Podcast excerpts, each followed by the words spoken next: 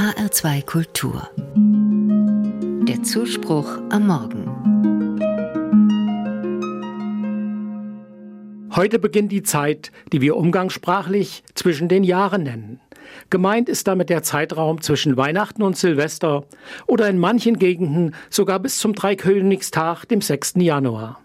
Die Entstehung der heutigen Redewendung hängt mit den unterschiedlichen Festlegungen des Jahreswechsels zusammen. Im Jahr 1691 wurde für die christliche Welt der Neujahrstag schließlich auf den 1. Januar festgelegt. Eigentlich bräuchte es die Redewendung für den Zeitraum zwischen den Jahren gar nicht mehr, aber sie hat sich erhalten. Und es ranken sich zahlreiche Gewohnheiten und Bräuche darum. Dazu gehört zum Beispiel für viele Menschen der Verzicht in dieser Zeit Wäsche zu waschen, da dies Unglück bringen soll.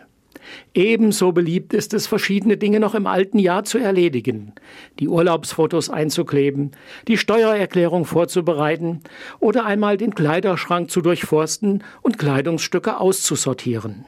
Andere Menschen nutzen die Zeit zwischen den Jahren ganz bewusst für die Beziehungspflege innerhalb des Familien- und Freundeskreises oder auch für sich selbst.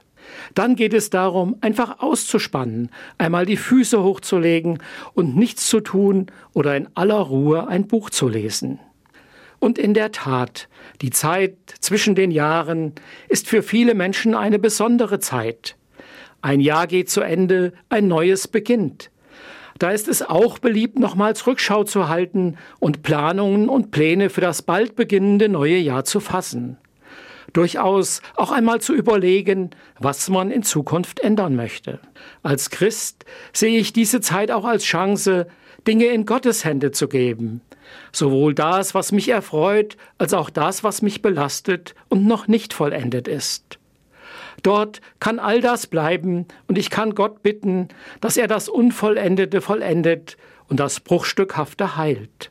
Aber mir fällt auch auf, wir Christen sind immer irgendwie zwischen den Jahren, denn wir erwarten ja die Wiederkunft von Jesus Christus. Das klingt zunächst sicherlich befremdlich, aber so endet die Bibel. Im letzten Buch der Bibel, der Offenbarung des Johannes, spricht der Schreiber von diesem Ereignis, nämlich davon, dass Jesus wiederkommen und dass Gott unter den Menschen wohnen wird. Aber gleichzeitig lesen wir auch im Matthäus Evangelium die Worte, und siehe, ich bin bei euch alle Tage bis zum Ende der Welt. Da stellt sich die Frage, ist er schon da oder kommt er noch? Die Antwort, beides. Wir dürfen uns auf seine Gegenwart jetzt verlassen. Im Gebet können wir Jesus begegnen und ihn im Kontakt mit anderen Menschen oder im Gottesdienst treffen.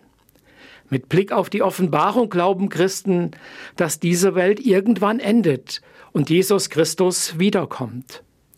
Tröstlich ist dabei für mich der Gedanke, dass, wenn alles irgendwann enden wird, wir darauf vertrauen können, dass Jesus Christus mit uns da ist. Kurz, die Welt vergeht, aber Jesus bleibt. Das ist für mich ein tröstlicher Gedanke, und dann ist auch das Ende der Welt weniger bedrohlich. Also, genießen Sie die Zeit zwischen den Jahren und bleiben Sie in einer frohen Erwartung der Zukunft.